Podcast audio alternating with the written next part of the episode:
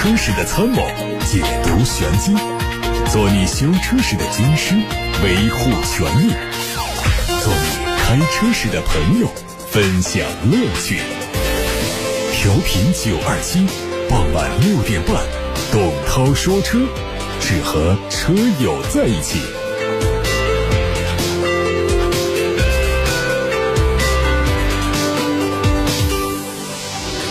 大家晚上好，我是董涛，欢迎听我说车，欢迎把选车用车的问题发到直播间。董涛说车节目每天的节目的音频呢、啊，都会剪辑之后上传到全媒体平台，广泛的入驻在微信公众号啊、微博呀、啊、蜻蜓、喜马拉雅、九头鸟车家号、易车号、微信小程序、梧桐车话，还有抖音等等平台上，都可以找到董涛说车的专栏，收听往期节目的重播音频，或者是跟我取得互动。看新闻，市场研究机构发文说，多屏智能座舱将会成为中国新能源汽车的标准配置，普及率高于全球平均水平。机构说，今年一季度中国市场广义新能源乘用车前装标配智能座舱的批发量有一百一十万辆，市场渗透率达到了 百分之八十三， 领先于全球 百分之七十四 的平均水平。主流合资品牌的转型比较保守，整体智能座舱 百分之五十五 的渗透率也低于其他品牌。一线以及二线豪华品牌都在积极投资智能座舱，并且取得了很高的渗透率。报告中提到，今年一季度中国市场搭载十英寸及以上显示屏的广义新能源乘用车批发总量有一百二十万辆，占比达到 百分之九十， 其中十二到十六英寸显示屏占比最高，合计占比有 百分之七十四。 分析还指出，中国新能源乘用车销量前十的品牌中，除主打入门级市场，也就是八万元以下的五菱之外呢，只有比亚迪、奇瑞的部分入门及低配车型选择无屏方案，三屏及以上显示方案多应用于新势力和自主新能源品牌。豪华品牌中，只有奔驰和保时捷采用了三屏及以上显示方案。目前十八英寸及以上的屏幕方案呢，只应用在包括上汽智己、北汽极狐、凯迪拉克以及高和等在内的四个品牌中。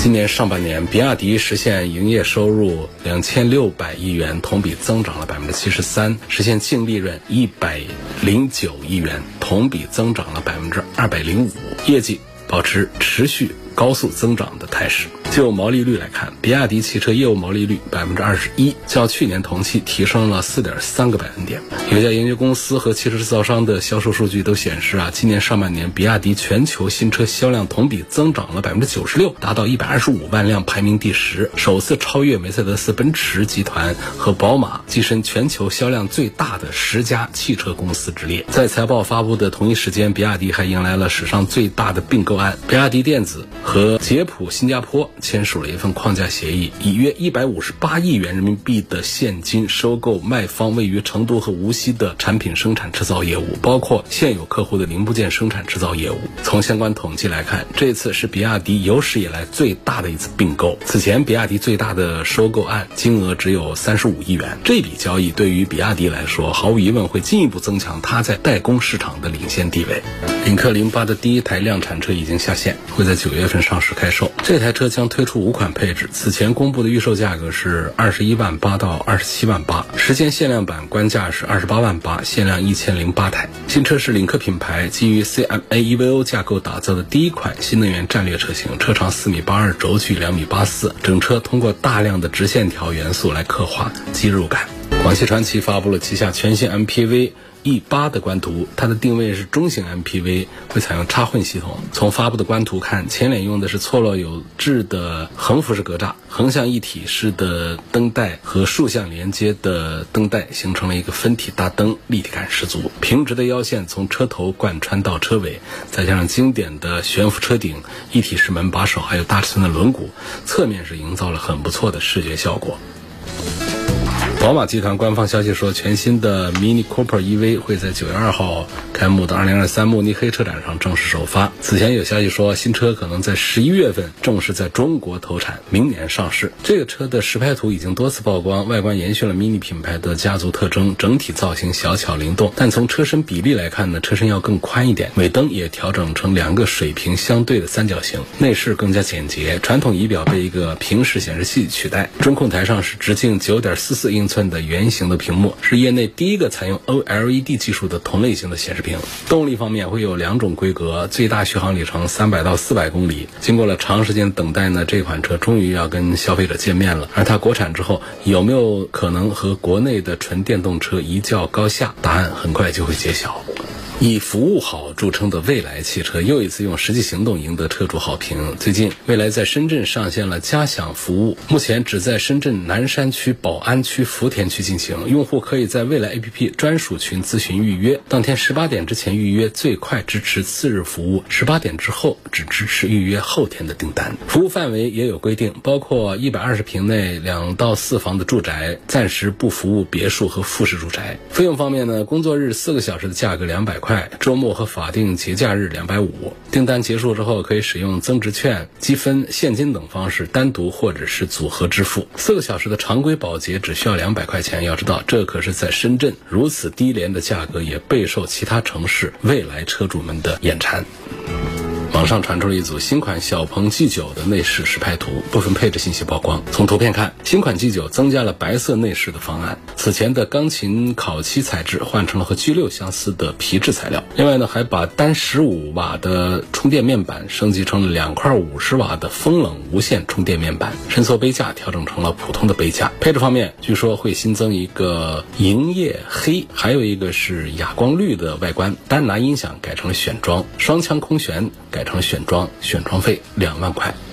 吉利官方也发布了旗下微型电动车熊猫骑士的官图，实车在九月上旬会上市。它是吉利微型电车 二点零 时代的代表作，也是第一款快慢充一体化的纯电越野微车。方正硬朗的外观造型搭配细节上加进了各种年轻活泼的萌动设计，整体观感是非常时尚可爱的。最近一汽丰田举办了一场格瑞维亚的户外品鉴会，它在外观上看到车头前格栅是用了大面积的熏黑蜂窝状的设计，两侧包围呢还加进了倒三角式的进气口，动感十足。动力单元呢用的是丰田的第四代混动，由 二点五升的汽油机、双电机加镍氢电池组成。它配的是 E C V T 的无级变速器，综合功率有一百八十多千瓦。车里有两块 十二点三英寸的多功能信息显示屏，还有十英寸的抬头显，让用户对导航、地图和车辆的各种信息一目了然。更值得关注的是，可以遥控调节的电动座椅甚至可以旋转到车外去，滑动下降或者倾斜，进一步提升了乘坐的舒适性。大家刚才听到的是汽车资讯，现在开始解答大家的选车用车问题了。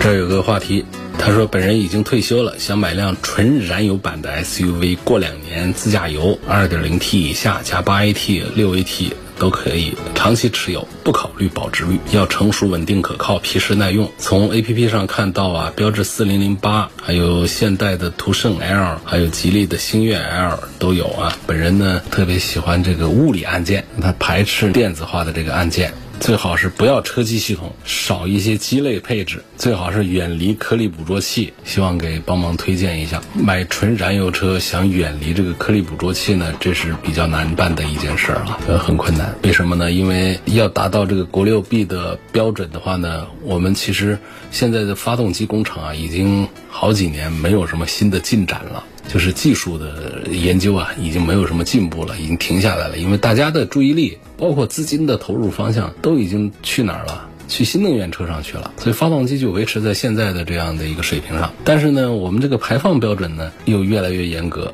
呃，国六 B 出来之后，用什么办法不改发动机能够让排放达标呢？颗粒捕捉器就是一个办法。颗粒捕捉器呢，它装在排气管上，然后在排气的过程当中，如果有什么大颗粒的污染物的话，搜集起来，然后再把它给分解掉。但是这个颗粒捕捉器不可避免的有问题的，实际上并不是所有的颗粒捕捉器都有问题，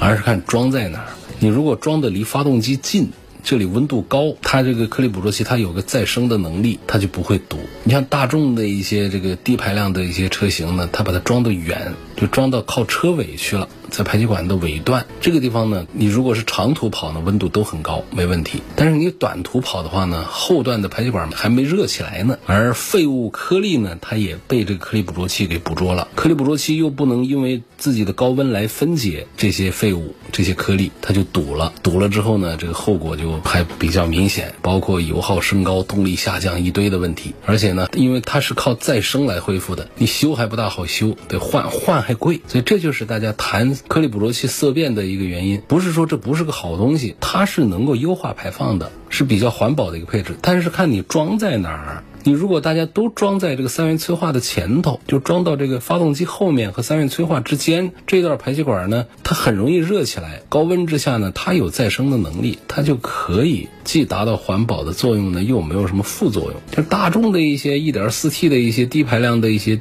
低功率的一些车型呢，它在设计的时候呢，它把它装到三元催化后边去了，所以那种短途跑的排气管后段还没热起来的，这三元催化就容易堵，是这么个道理。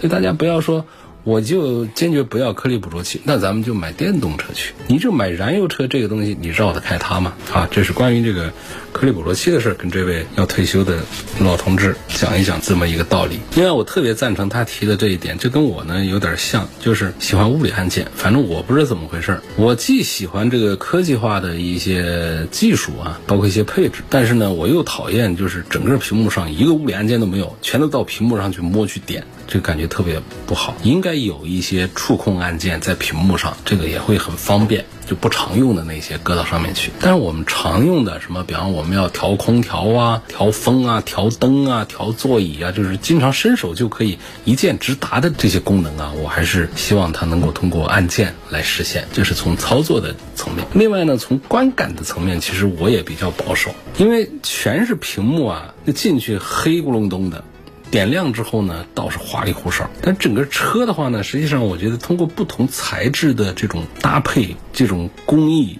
做的这些物理按键，带着设计感，带着触感，其实是让我们车里是更有愉悦的氛围的，它是有更多的设计和变化在里头，来发挥设计师的空间，来让我们的这个车内的视觉啊和触觉的这观感更加的丰富，更加的愉悦的，不那么单调的。当然说这不够简洁，这不够现代，不够科技，不够创新，这样的话说的也对，但是对于这个保守一点的人来说，确实是希望车上能够合理的保留一些物理按键。从这几个角度来讲，你提的这几个车里面呢，恐怕就是标致四零零八，它车里的物理按键还多一点，它在出风口底下有一排的那个按键，看着都挺爽，那排按键质感也做得不错，也挺漂亮。然后呢，它的主要的一些我刚才提的那样的一些调空调啊这样的一些功能它都有了。你要从这个维度的话呢，那应该推这个车。但不行，你虽然不考虑保值率，但是我们得考虑它在市场上的存活率啊。你一个月只卖几百台车的一个车和一个品牌和一个车企，能够在这个市场上走多远？不好说。我是说这个标致四零零八车市还不错，一个月卖五百台，全国范围，这能走多远，能撑多久？这时候我们看像现代，现代也是边缘化的一个，现在已经是非主流合资品牌了，原来那是顶梁柱的合资大品牌，但是它这个途胜 L 它能卖个几千台，四五千台，五六千台，从这个角度讲，我还是赞成这位朋友可以看一下途胜 L。 另外还有一个车，呃，我觉得也可以，除了途胜 L 站，包括那个吉利的星越 L， 整车的这个技术这个方面，现代化这个层面的话呢，其实是比现在途胜 L 是做的还要更强一点的。但是我觉得这当中的话呢，还是总体上这个途胜 L 这位逍遥自在，这位退休的车友更值得关注一些。网友留言说，路上看到好多人一边开车一边玩手机，建议路上多挂点牌子，禁止开车玩手机。有个网友说，他问沃尔沃 X C 六零 B 五 智逸豪华版有没有沃尔沃的老毛病，希望给帮忙说一说。一个车型底下的什么款式什么配置跟它有没有什么通病是没关系的，它只是一些配置上的不同而已。那通病这些东西呢，它是跟着整车一起走的。说到沃尔沃 X C 六零 呢，它的通病的话呢，我们先还是肯定它的优势，包括它的车内空气清新呐，车内的用料比较值钱，比较实在，就是它的车内环保做得比较不错，再加上看不见的地方的安全配置还是做得在业界领先。剩下的就是它缺点了，车机系统不好用，沃尔沃的车主们是不是认可这一点？屏幕故障多，X C 六零 上是不是黑屏的不少，噪音大？我们同价位的车型比一下，跑中高速的时候，那车里的噪音，这个沃尔沃的是明显噪音大一些。发动机烧机油，当然烧机油是常见的啊，哪个品牌的这个 二点零 T 的这些发动机说担保自己不烧机油，多少都有点烧啊。沃尔沃没比别人更好。再就是呢，对驾驶的要求稍微高一点，就会发现底盘是松散的，底盘不紧致，没有竞品们底盘做的那么的好。这个就是在沃尔沃 X C 六零 上给我以及给大家的一个反馈。算不算沃尔沃的老毛病呢？我觉得是算的。有网友说宝马的三三零啊想入手，但是网上呢传动轴异响的问题没有得到解决，问现在可以入手吗？还是等一等更好呢？那就等一等吧，反正这事儿呢这宝马也是挺磨叽啊，这么长时间了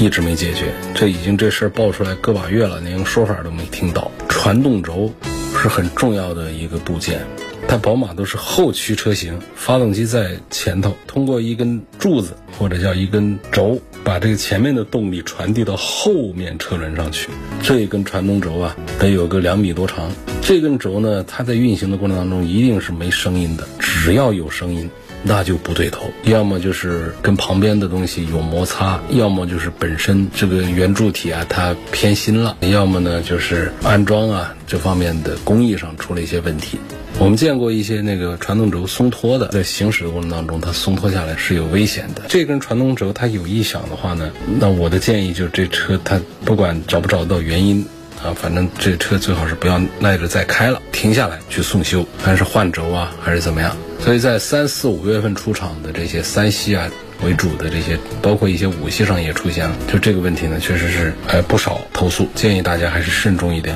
现在在看这个车的时候可以要不考虑先放一放呢。还有一个朋友问宝马的，他问的是宝马的五三零二零二四年改款啥时候上市，是买新款合适还是就买现款合适？这个要等新款，新款十月份上市，这不已经说话间就到九月份了吗？再等个个把月就能看到了，你就参考新的七系来看新的五系，车里头啊就是水晶宫了，挡把啊，仪表台上的空调出风口底下呀、啊，还有这个门板上啊，到处是用的水晶。当然肯定不是什么很昂贵的，但是是水晶效果，整个的豪华档次感那是不输给奔驰的一级的。在七系上是已经获得了成功，大家很赞赏它的车内的这个水晶宫的为主题的这么一种设计思路啊，在五系上是完全下放的，包括后排的大屏幕。七系上后排是有一个大电视的，应该是在五系上可能也会有。还有就是在尺寸上呢，下一代的五系直接干到了五米二以上，这就是原来的七系了。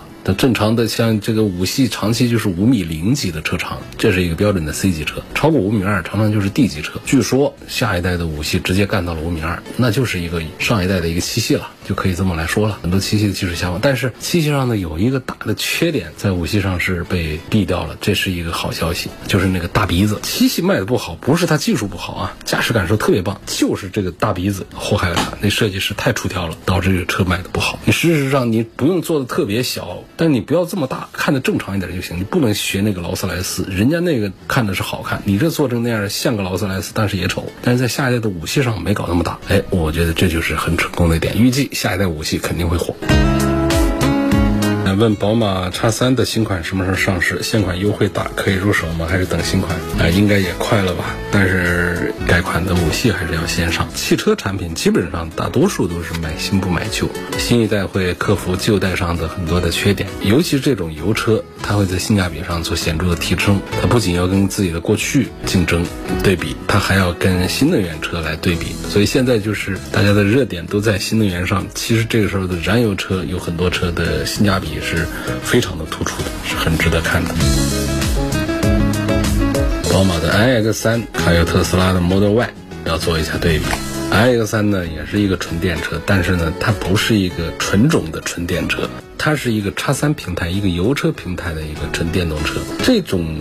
车呢虽然在 i X 三 的包括 i 三， 我认为他们的实际驾驶感受都挺好，甚至于超过油车的好。为什么会超过油车的好呢？就是讲第一呢，它因为是电机啊，它提速更快。第二呢，它电池让整个车子重心又低，整车又重，实际上呢它会在路面上的附着力啊稳定性啊更好，所以开起来更加的沉稳，感觉更好。但是呢普遍就还是觉得油改电的车是身上有缺点的，因为首先呢在这整个的电气架构啊这各个方面它不是一个纯电的原始设计初衷，所以这种半路修改的呢它它还是在完善性上还是要差一些。另外呢普遍认为呢油车在这个平台设计啊，包括后期的调教的这个过程当中呢，它对于整个重心的考虑啊，包括安全的考虑是那么一回事。你直接把发动机摘下来给电车安上去的话呢，你有没有重新设计整个车架系统？这其实这里头也是有缺陷的，两个缺陷跟大家说了。所以呢，普遍的你会看到这个油改电的车呢，它都卖的不大好，奔驰的也好，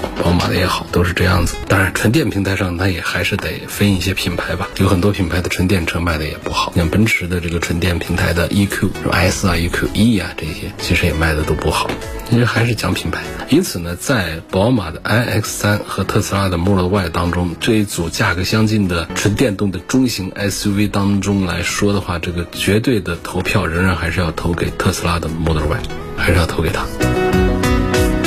特斯拉的 Model 三值得期待吗？非常值得期待啊！今天是三十号，按道理九月一号我们就可以看到很多信息，现在就是我们看到的车头信息、车尾信息已经能找到一些，但是车内的信息，就是内饰的信息都看不到，再就是配置的信息不知道，再就是价格的信息不知道。但是九月一号预计一下子这些信息全都爆出来，那从我们目前已知的这个信息来看的话呢，是很值得期待的点就在于整车的系统，不是说它的软件系统，当然软件系统它的最新版本的自动驾驶也是下放下来，就是从 S 上下来的一些软件的东西都到这个三上来了，然后就是整车的制造成本得到优化，它不是那种减配的带来的优化，而是它对于整个生产体系做了梳理优化之后，又节约了一些成本，这些节约的成本直接在我们消费者购车的时候能够感受到，能够体会到，就是车价会更便宜一些，然后就是外观内饰的优化和改进啊，内饰上也是用到了特斯拉的最新的一些概念的东西啊，就是它高端产品上的一些东西都拿下来，然后